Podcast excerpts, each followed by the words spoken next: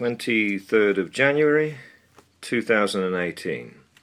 I'm here with David. This is our first session. We're just going to talk about your background, where you're from, any issues you've been dealing with. So, where should we start?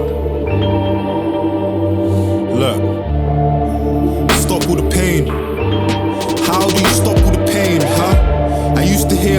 When I was praying, but nowadays I don't even wanna be saved. Nah, fuck that, I don't wanna be saved. I was born to be wild, I don't wanna be tame. Talents in my blood, and I don't wanna be vain. But if I'm a psycho, then I don't wanna be sane. I used to dream of this shit when I was hopping on train. So, so bad, I used to want all the fame. My ex girl wanna shoot a cover for Vogue, which is pretty ironic cause she's top of the range. If any one of you take a shot on the track, my niggas come back and put a shot in your frame. Easy as the alphabet. Three G's in the ring, call me Alvarez. My teacher used to say I need counseling. Couldn't stop asking me, what do you feel?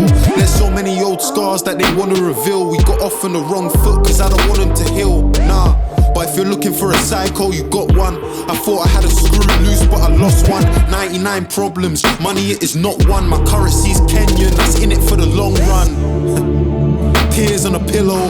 Bro, I shed so many tears on a pillow. I used to tell my teachers that nobody gets it. I don't know Clark, but I know that I'm a kiddo, cause my mummy ain't been home. Miss thinks I'm involved. Blame my environment, it made me a sicko.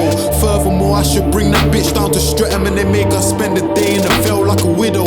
Kiddo, we seen swords longer than a limo. My bros are blacksmiths like Jaden and Willow. Man, there's weapons over here. We're repping over here. I'm from the south side, but Streatham over here. No telling if you're selling, hold a wetting over here. Get him over here. Who the fuck is checking over here? Most my niggas are the ones applying pressure over here. Fuck a soul, I can get a nigga peppered over here. What? We wanted more than some food on a strip or moving a brick. My niggas went to school with the rich and we were broke. Hiding crow in a Rubicon drink. Which is funny, cause that's how we put food in the fridge. And who am I? Someone tryna live his best life. I just wanna take a pretty woman for a test drive. If I bring her to my room and I press I, guarantee she gonna see the force like an ex-wife. People tell me I'm a little bit balmy. For my army, I need a bottle of Bacardi. If it's me and a pouch of my doggy, shorty, you're seeing two stars in the party. What you heard. I'm a pop boy and I ain't giving man a turn. I don't wanna know when pretty women wanna flirt. Learn you can judge a nigga by the women that he curves. I love this game. I ain't lost focus. I'm a hit maker. If you haven't noticed, I could be the rapper with a message like you're hoping. But what's the point in me being the best if no one knows it? Brother, I'm a careful, humble, reckless, arrogant, extravagant nigga, probably battling with manic depression. Man, I think I'm going mad again. It's like I'm happy for a second, then I'm sad again. And to my fans, the reason I could get to this, you're my drug, the instrumental, my therapist. Man, I need some therapy. My girl's saying that she'll never leave. I'm scared she's gonna find a better me, deep insecurities. Like, what if I don't leave a legacy? Money, why they check for me? Mummy lost respect for me. I wish that we could be together, but that ain't how life works. I used to cry about my dad until my fucking eyes burnt, nose running. You don't know nothing. Before I put a penny on the table, I provided for my family. Held my mother's hand through the agony. Hey, you ever fall asleep cause you don't wanna be awake in a way? You're tired of the reality you face if you're thinking about doing it. Suicide doesn't stop the pain, you're only moving it. Lives that you're ruining. Thoughts of a world without you in it. Hiding. I ain't psycho, but my life is.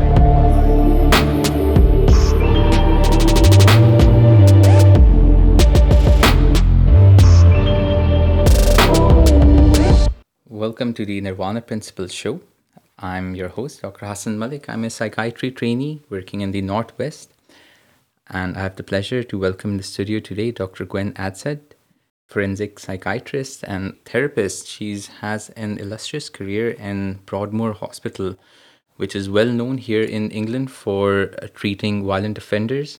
And uh, she has also written a book recently called The Devil You Know and we have had the pleasure of reading it and it's based on her experiences in the therapy room with a multitude of patients from different backgrounds. She's been kind enough to share her time here. Welcome gwen. Oh thank you very much hassan for asking me to come and talk with you today So, can you um, uh, tell me a little bit about the, the nature of your work? I, I know that uh, for me as a trainee, perhaps forensic psychiatry makes sense, but just for the listening audience, what, what, what is your role? Of course. Um, so, forensic psychiatry is the kind of work that the kind of mental health work that we do with people who've committed offences when they're mentally ill.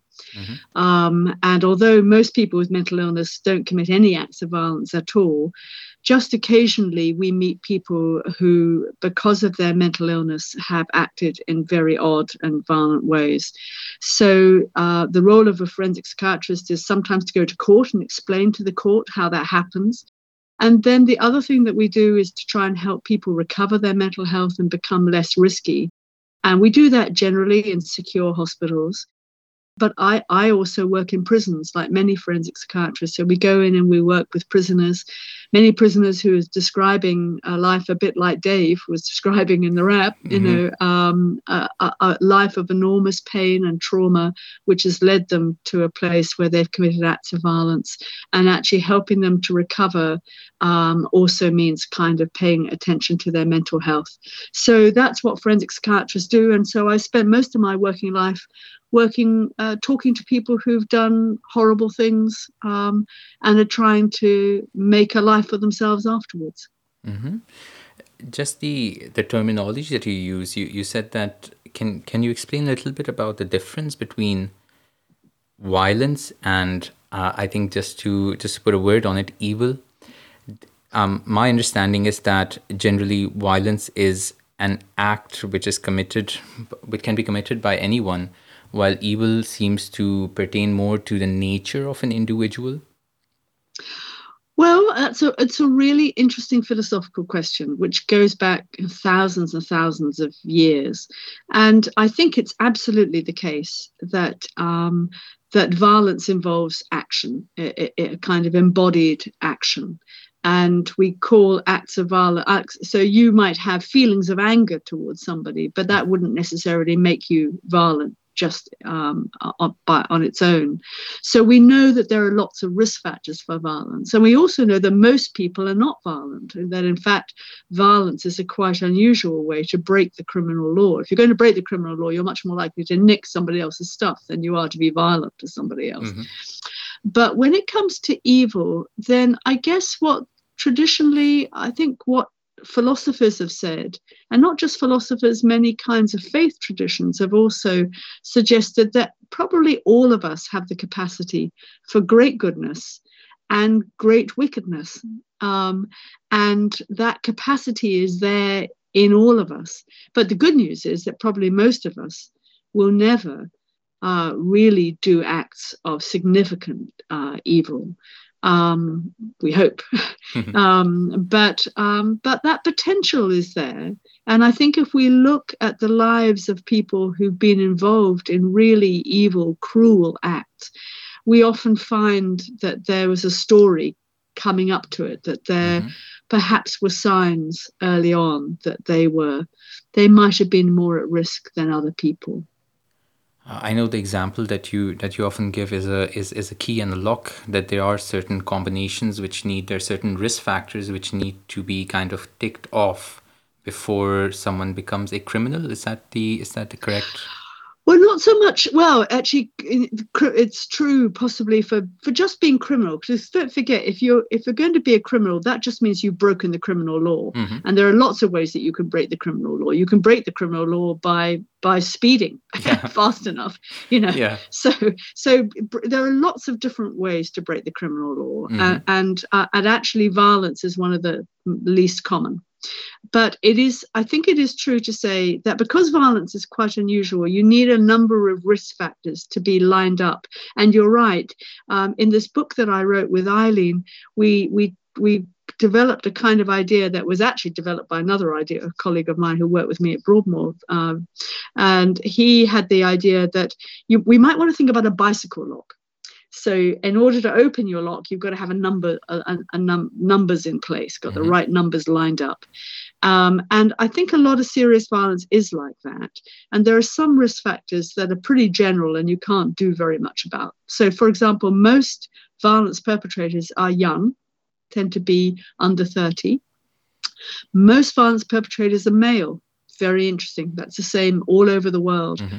Um, that's not to say that all men are violent by any yeah. means, but maleness or mas- some kinds of masculinity seem to be a kind of risk factor for violence. And then there are things like substance misuse. Substance misuse is a very potent risk factor for violence. Um, severe mental illness, I mean, really severe paranoid symptoms, paranoid delusions, those kind of things, particularly combined with substance misuse, that uh, can increase your risk. But often the number, the last number in the lock, can be something that is really about what happens between you and the victim. Mm-hmm. And sometimes this can be something that the victim does or says, which doesn't mean it's their fault, of course, in any way. But sometimes the victim can do or say something that triggers a very painful or frightening or, or disturbing memory for the perpetrator. And that last number clicks into place, and then the violence can erupt.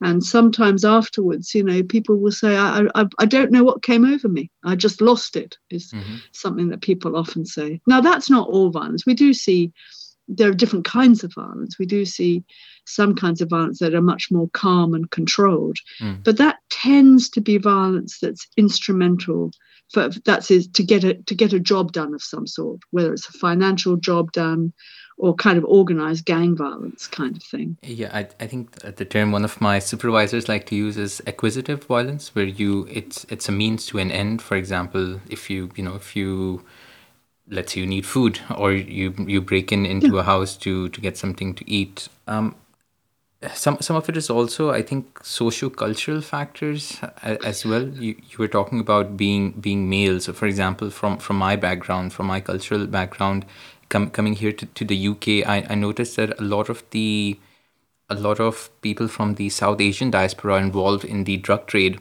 and a lot of them are young men as well.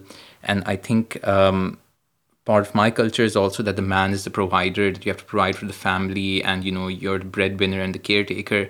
So it's an easier propensity where the shame of not being able to provide is worse than the shame of um, of you know of, of dealing drugs or being a violent individual very much so and and there's a there's a long there's a, a big literature in criminology about the role of uh, of certainly social status and poverty um, in terms of determining things like masculine gender identities and as you say that idea of being of provision for your family um, outweighing the the risks and of course you know that kind of um, you know, organized drug crime often involves, as you say, in, involves just stealing. You know, mm-hmm. um, and a lot of people, people get involved in the criminal justice system was for stealing things or possession of a drug, which of course is an offence.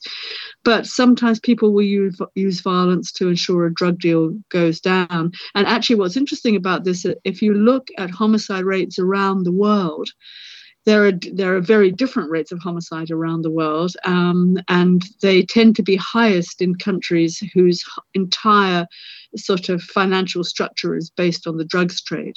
Mm. So Honduras and Belize have one of the highest homicide rates in the world because their fiscal uh, economy is based on cocaine trade. Um, but uh, South Africa also has one of the highest homicide rates in the world. Um, and some people have argued that that's because of the structural violence that goes with apartheid um, mm. and the poverty that, that went with that, that for decades, um, not only were people separated by people were separated by money, mm-hmm. but they were also treated very badly because of the color of their skin. I mm mean, and not just treated badly, but but you know punitively treated. So so where you get those kinds of socio-cultural factors, I think that's important. And many cultures do also have an idea of a legitimate victim. Mm. Um, so there are yeah. many cultures who see vulnerable people as some somehow kind of legitimate. And some people have argued that this is why women are so often victimized, um, because they're seen, particularly in some kinds of patriarchal culture, as a kind of possession. Yeah, and unfortunately, uh, again, uh, speaking of back back home in Pakistan, honor killings is a thing.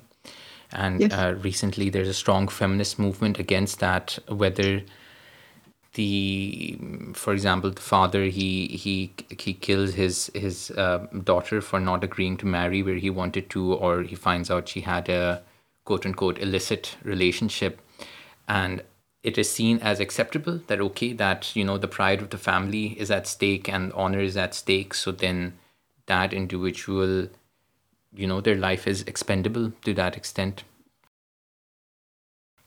Yes, I, I think, and, and I think what's interesting about that is that it, it is supported by a kind of cultural kind of matrix, which uh, which says that there are people who are lesser and who can be owned and possessed, and their individual views don't really matter. They're not really people in the same way. So, in this particular scenario you're describing, the father doesn't see his daughter as being a person like he is you know she's she's she's a kind of person but she's not a full person she's not a real person not like him mm-hmm. um, and and it's it's the kind of mindset that also supports slavery mm. and enslavement and this is the kind of mindset that over millennia have has allowed groups of human beings to treat other human beings as not really human um, that doesn't always mean they treat them badly, but mm-hmm. but it means that the people who are enslaved or dominated are not seen as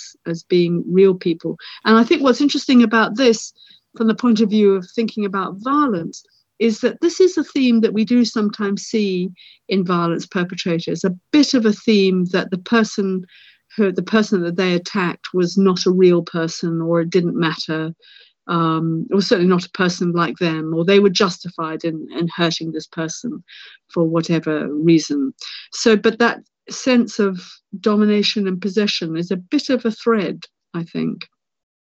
Coming back to our field, which is specifically uh, treating the mentally ill, uh, I'm not sure if that narrative is still valid, but definitely there is a stereotype where someone who has psychosis or schizophrenia, they are generally dangerous they'll harm you and not even that far i, I feel that some, sometimes when i see medical students coming in for rotations as well you, you can see that slight caution or that slight terror there that okay i'm going into a psychiatric ward will i be safe?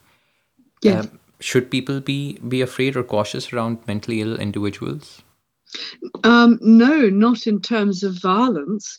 I think that people are, are often um, I think the stereotype grows up because it is true that sometimes when people are very me- acutely mentally unwell, then they can do and say things that are surprising, that catch you on the hop, and they are often not tuned into social to social rules and expectations. So they can talk very loudly, or they can sometimes shout, or they can sometimes do things that are very unexpected and uh, and which are are surprising to people and throw people off balance. And I think that that's what has led to the kind of stereotype, and it's a very ancient one. Again, it goes mm. back uh, you can find accounts of this in Roman times of concerns that uh, a mentally ill family member might be dangerous. Um, but the, the risk is tiny if you think about the numbers of people who suffer with their mental health, the actual numbers of people who will ever be violent to anyone are absolutely tiny. Your chance, your chance of being assaulted by someone who's mentally unwell is kind of lottery winning odds. Um, but um, but the trouble is that when it does happen, it tends to be very noticeable because it's so rare and unusual. Um, and it's it's it's also, I mean, the other thing to also remind ourselves is that the people who are mentally unwell are most dangerous to themselves. That actually, the thing we worry about in mental health services, we worry a lot about people who are suicidal. Mm. Um, so we're, you know, we tend not to, you know, we we just don't have evidence that anybody who's got a mental illness is at increased risk of being violent. But on the odd occasions that it happens, it's tragic and disturbing, um, and and it makes good he- it makes big headlines. So that's you can understand why mm. people get that story. I mean, the at least the reality that they teach us in our syllabus, and you know, as part of a trainee, is is that mentally ill individuals are more likely to be victims of violence rather than vice versa. Yes, that's yes, that's true because they're vulnerable Um, I mean, anybody who's vulnerable is, is, at increased risk of being a victim of violence. Mm. Um, although, and, and intriguingly, um, on on that note, um, the people who are still the most likely people to be victims of violence are young men often young men who um, who may be vulnerable in all sorts of ways in terms of substance misuse um, and uh, poverty, poor mental health, all those kinds of things. So, so it's no, I think it's absolutely the case that mm-hmm. people with mental illness are more likely uh, to be to be victims. Okay, um, we're we're just about due to go to our next song. Before we oh. go, before we go there, um, since you have been kind enough to uh, share time today, I think you have some say over the playlist. Uh, you recommended a couple of songs, so I think one of them was from a movie. Uh, do you want to yes. do you want to go with yes. that one? Okay, am I, am I allowed to say what it is? Well, yes, well, uh, well yes. Um, I'm um, I get to, uh, I because I've grown up with young men in my household, I get to watch pretty much any every superhero movie that's ever been let out. But I also get to watch quite a lot of um, smart, smart, violent movies, of which the John Wick movies are one. Mm-hmm. Um, and I'm I'm a fan of the first John Wick movie, and it has a wonderful soundtrack by Marilyn Manson, um, which I think you're going to play a bit of.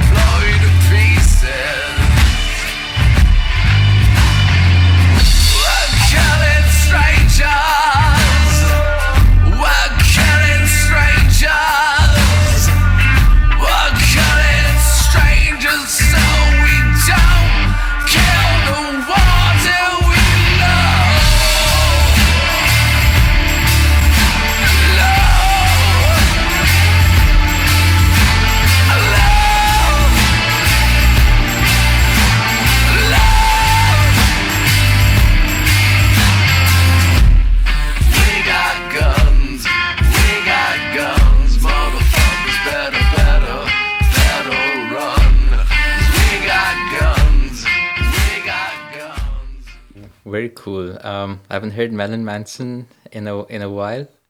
Uh, it's always a, a treat.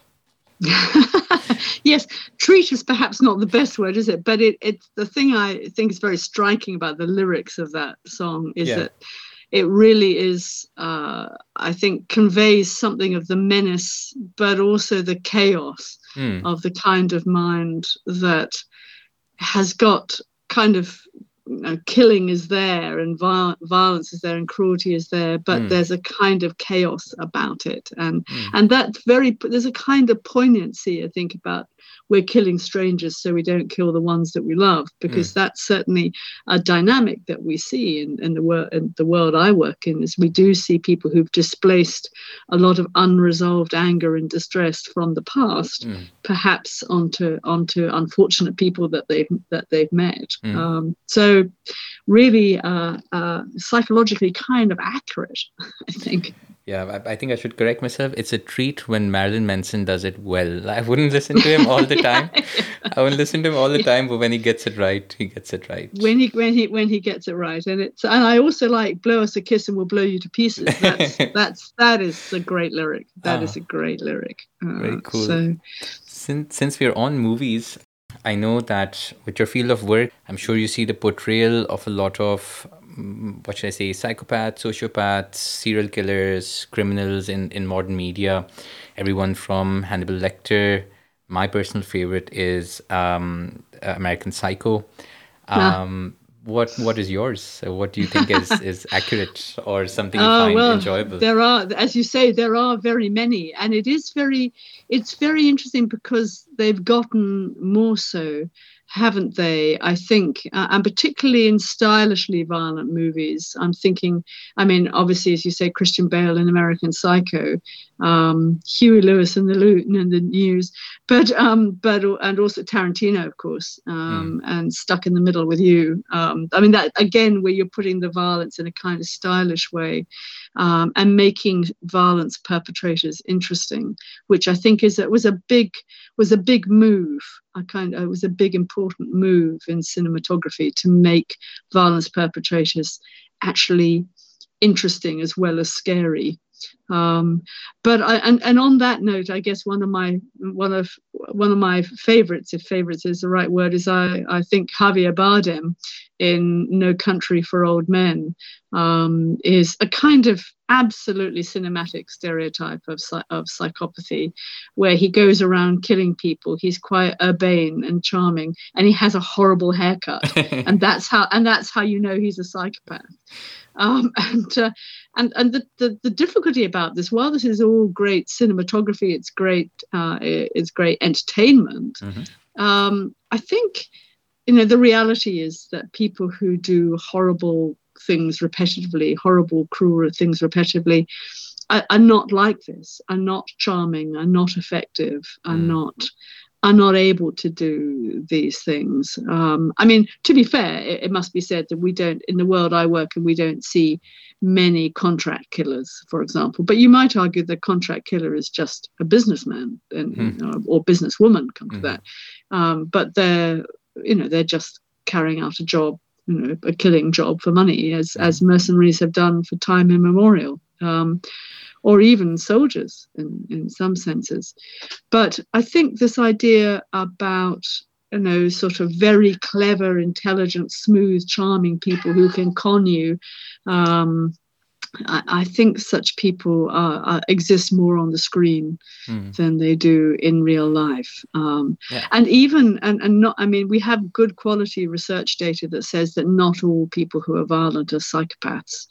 Um, in fact, Professor Robert Hare, who's probably the sort of international expert on psychopathy, Hello, meow. he meow meow meow. Yes, that's not me. I'm not. It's, it's um. I, I have a cat. I have a cat. He has a, he um he thinks it's his food time. He's he's he's wrong. He's wrong about that. But um, but no, that isn't me making that noise. Um, um, um, go away, cat. Um, so, but the the thing. Oh, hang on. Shall I put him out? Uh, Can I? Shall I just put him out the As door? you as you like. What's his name? I think his name is Moose. Moose. Nothing very interesting. Ah, I thought it'd be like Ted Bundy or something. You know, like No, no, no, no. Ted Bundy. No, Satan. No, um, no. No, I did have a pa- I did have a patient who had a cat called Stalin, which Well- I thought was rather was, was rather good. On, let me just put him out. Yeah, for- But I but I was saying that that Bob Hare, who's say probably our you know someone who's probably best known for the study of psychopathy in the last 30 years 40 years really uh, uh, um, his early work was on people who'd been violent and in his studies he only found about 30% of his violence perpetrators would score enough on a measure on a measure that he of, psychopathy that he devised um, and and I think that's really important to think about. Um, it's also possible to be a psychopath probably and not be violent, although there's much more debate about whether you could be a, a a psychopath and not be criminal. can you Some um, people uh, some people think it's possible, some people don't.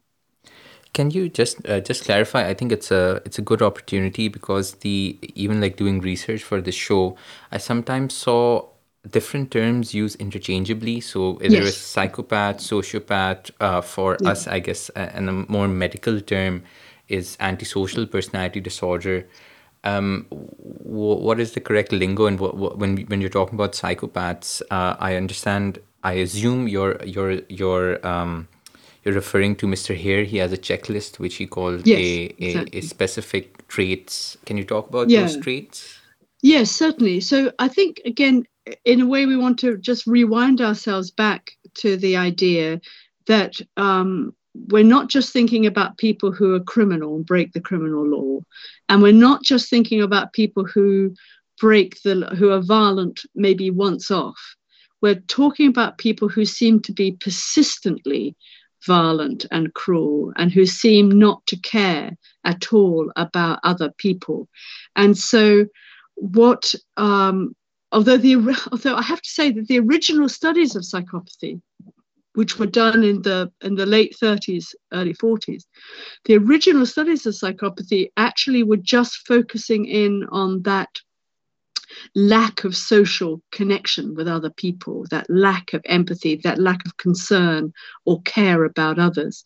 But hardly any of those people were ever violent um, to anyone. They were a nuisance and they caused a lot of psychological pain to other people, but they weren't violent or cruel, particularly not. Or, uh, and and and and it's really only in it's only really more recently that we become more interested in the people who have those kinds of attitudes and who break the criminal law in a violent way. So the the proper terminology, as as I would see it, is that you have you have criminal rule breakers and people who commit acts of violence, which, as you say, could be instrumental for good reasons, or it could be just purely hostile.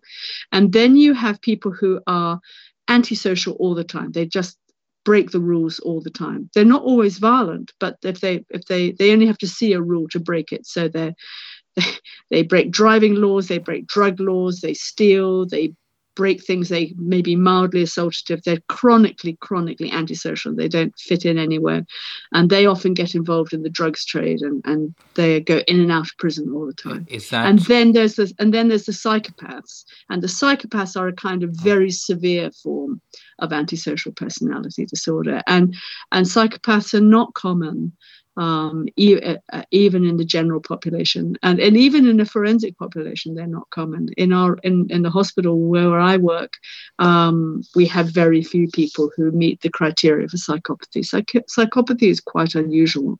So the idea that there are lots of very smart very effective psychopaths running around out there um, you know running governments and invading small countries um, you know you know i don't i don't think really stands up um, but it's a very powerful trope um, in drama and stories. Hmm, Um, and it just shows, I think, how much we as human beings are interested hmm. in evil, and we're interested in we're interested in what happens if somebody turned all their creativity and potential into something cruel and unusual.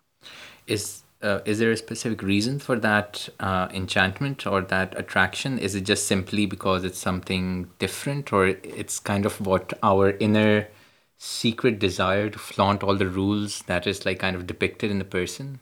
I think it is because, as human beings, we are deeply interested in good and evil. Hmm.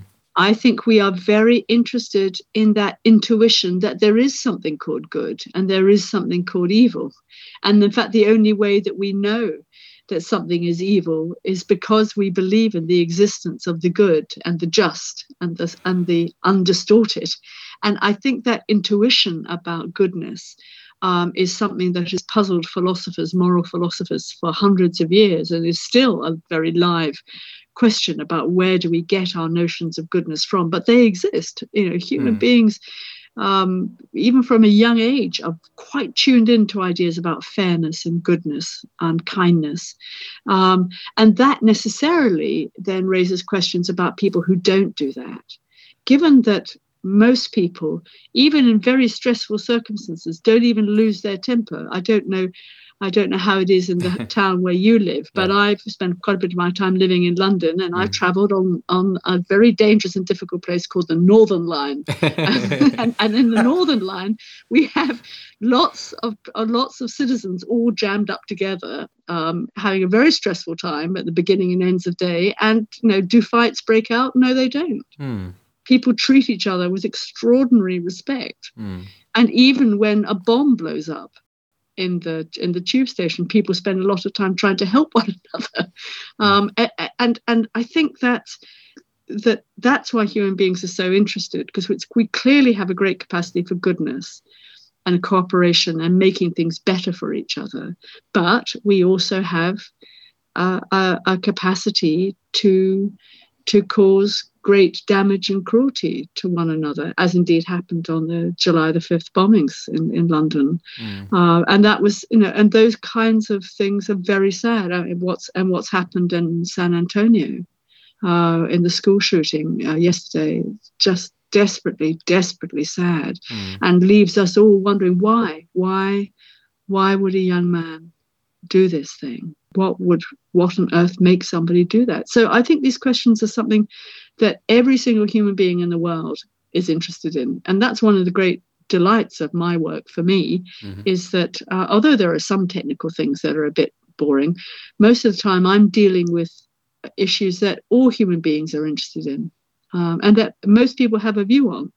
Um, and, and and and so you can have really you can have interesting discussions with people about how we think about these things I mean, it's it's it's bordering a bit. Uh, again, I think you mentioned in your book as well, kind of like Buddhist philosophy about yin and yang, where there's a, is it Buddhist philosophy? But but basically that we have, each of us has kind of a drop of evil and a drop of goodness in us, and like well, said, this is an idea. This is an idea that came out of medieval philosophy, hmm. um, and and and before that, the Greek philosophers, the Greek humanistic tradition, um, and so, and that's what I mean about these ideas going back, you know, thousands of years.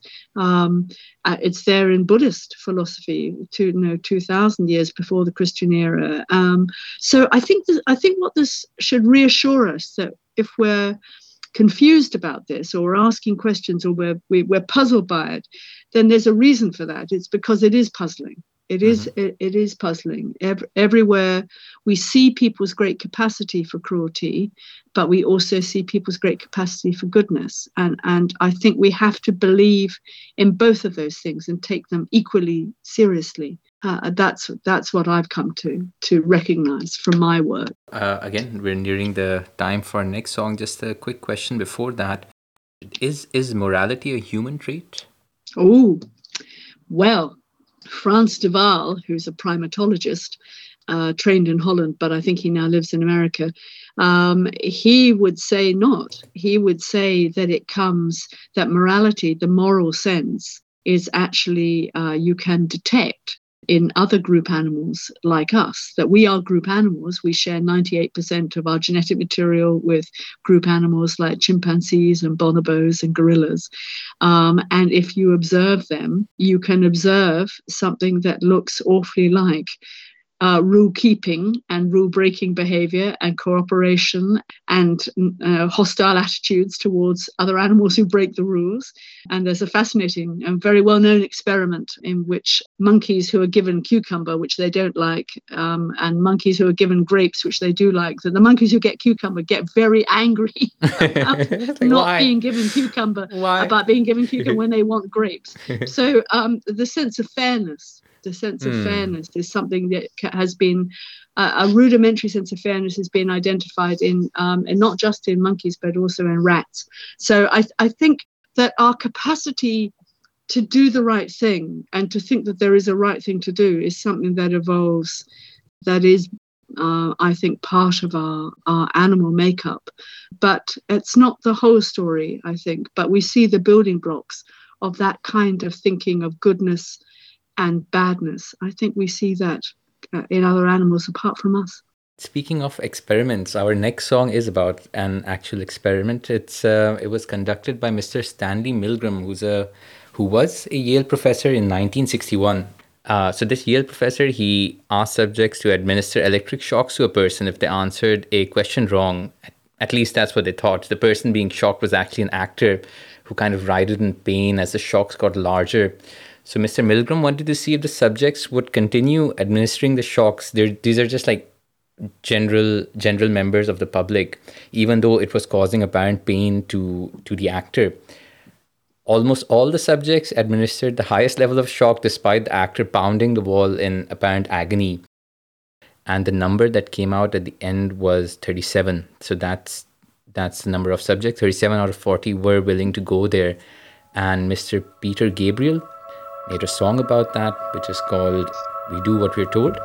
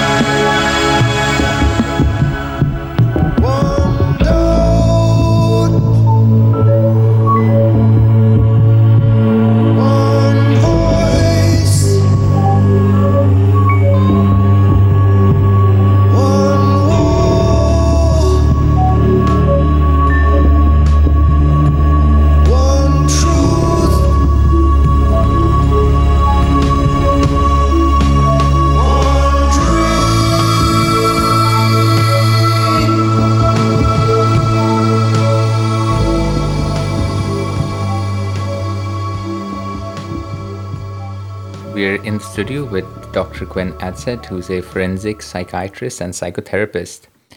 Um, Gwen, I'm interested in, in your role as a therapist. I think it's a good opportunity to maybe talk a little bit about the role that psychotherapy plays in treating mental illness and specifically the role it has in rehabilitation of your population that you treat that is mentally ill offenders.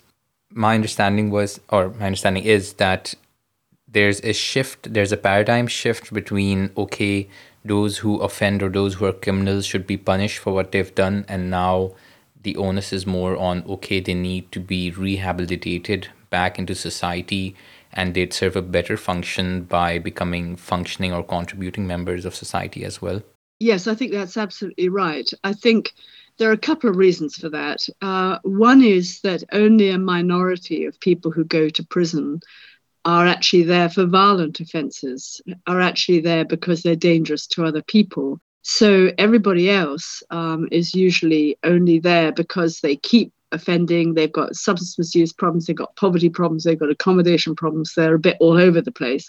And they're often lack education and occupation too. So we really need to be helping people with their mental health and particularly substance misuse problems and that would help would do a lot more than punishment does. In fact we have some really good quality evidence that punishment doesn't make people change their behavior at all. In fact it possibly makes it worse. And it doesn't deter people either so it's a re- so punishment is a really bad idea. It's much better to try and get alongside and understand what happened um, in order to try and um, make sure it doesn't happen again. Because obviously those of us who work with the rehabilitation of offenders we want we want them to to give up to desist from that kind of behavior. So but if we're going to get people to give up being violent we need to understand why they were violent in the first place um, and that's what a lot of therapists and psychologists who are involved in forensic services, what we do is really spend a lot of time trying to understand what the function of the violence was for this person, how it links up with childhood trauma, how it links up with substance misuse, how it links up with mental illness. And then what we do is to try and help people recover better mental health, which we then try and channel into being more pro social in the future. So we have a dual aim of improving mental health and reducing risk. And that's something that I think is definitely worth investing in because nobody wants um, people in prison or in secure hospitals to offend again. Nobody wants that, including the men themselves. They don't want to offend again either. So uh, we all have an interest in trying to help these guys become less risky. And the therapies that I'm part of are, are really just one part of that only one little part. Helping offenders get rehabilitated is a it ne- it's a multidisciplinary job. It needs a lot of people, and the work that I do is just one little bit of a much bigger group activity. But I guess the work that I do is really about trying to help this person understand how they came to let themselves do this thing, whatever it is, and what it will cost them to give it up. Mm. And and that's really the kind of the sort of the X and the Y axes of what I do. And then within that, the conversations with people can go anywhere and we talk about all sorts of things. So it sounds uh, a little bit similar to, for example, PTSD therapy or maybe uh, sexual abuse survivors where there's a specific inciting incident or trauma or which which needs to be explored and understood because that has huge repercussions in in that individual's lives moving on well, uh, and it's interesting you you you say that because I think that there are some associations between those things, and you may or may not know, or some of your listeners may be surprised to hear that some of our people who've done terrible things, particularly when they were mentally unwell, may actually develop PTSD as a result of the offences they committed. They may have traumatic memories and nightmares about what they've done. When they get better, when they, as it were, come round, um, they may be very distressed by what they've done and have PTSD in relation to, to their offense. But I think the really interesting thing that's happened in the last 10 years or so I think has been a better understanding of, of how we deal with trauma, which is that we no longer think that you have to go back and explore in enormous detail what happened. Um, it's enough to ask people what the thing is that they most worry about. What it, what's the thing that they're most concerned about now? Um, what's the thing that stayed with them? And it's it's really important to try and understand how this person is understanding themselves now and what it's done to their identity. In many ways, I think it's important to think of violence, whether as a victim or a perpetrator, as a kind of uh, event that changes you. And you can never go back to the person that you were before. But the question is, who will you be now and who do you want to be? What kind, what kind of person do you want to be going forward? And that becomes the kind of therapeutic challenge. So, in fact, we don't find much evidence that it's helpful to make people go over it all in enormous detail, go back and mm. tell every single ghastly detail. In, in, fact, we actually think that makes people worse. Mm. What's what what's more effective is to say, well, the thing that really bothers me most most about this is X, and talk about that. What is it that's still live for you now? As a as a trainee trainee psychotherapist as well when as part of my training i also have to give therapy. So i was kind of very aware that okay am i influencing this person and telling them what to think? Am i changing their mind? And i'm sure on the other side of the spectrum there's also that fear that okay if i go to a therapist and i talk about my problems they'll tell me what to think like and i'm just trying to link that with the work you do. So in a way you are you are telling them that what they've done needs to change that the way they think needs to change. So can you uh, can you talk a little bit about that? Uh, yes i can because it's an issue that i'm really really interested in um, and I was interested in from the start when I started training in psychiatry because it didn't take long before I realized that I, I, I wanted to be a therapist. I, I, wanted to be the kind of psychiatrist that talks to people for a living. Um, but I was always rather preoccupied with this question of brainwashing people. To mm. what extent do people come for therapy because they're not thinking in a kind of culturally acceptable way. Are they you know is there are there important maybe people are thinking out of the box for good reasons you know uh, that kind of thing. And, and those questions have always been asked i think about mental health and rightly so. But i think what i've learned is that the best psychotherapists are the people who maintain a kind of neutrality about what people are thinking and feeling um, and don't have an agenda in what this person wants or rather what you want. You do want some you do have an agenda but you want this person to understand themselves enough to know what change they want to make. And they might decide a good therapist a good therapy might come to the end with somebody saying you know what? I don't have to change. I'm fine as i am I actually just need to change my job, or I actually need to change my partner, or I actually need to perhaps move away from my parents a bit further away mm. or whatever it happens to be mm. you know mm-hmm. but that but i think that most therapists and in fact again there's some research evidence to support this the best therapy helps people make their own decisions about how they want to change and what they think is good for them and a, and a good therapist will not uh, uh will uh, will not tell you what to do and a good therapist will only very, very, very rarely give you advice. Um, you don't go to therapists for advice. You want your therapist to help you think about your own mind so that you can work out what it is that you want and what's important to you. And that's harder than it sounds because sometimes people will come and say, I don't know what I want. Why can't you just tell me? They say to the therapist. And the therapist says, you know, seriously, you know, if I tell you, aren't I going to be just like all these other people in your life? Mm. tell you what to do, you get cross with. So, so that's one thing. But then when it comes to forensic, to people who've committed offences, then often the question that I have to explore most of all is with an offender is do you want to change? Do you do you want to give up?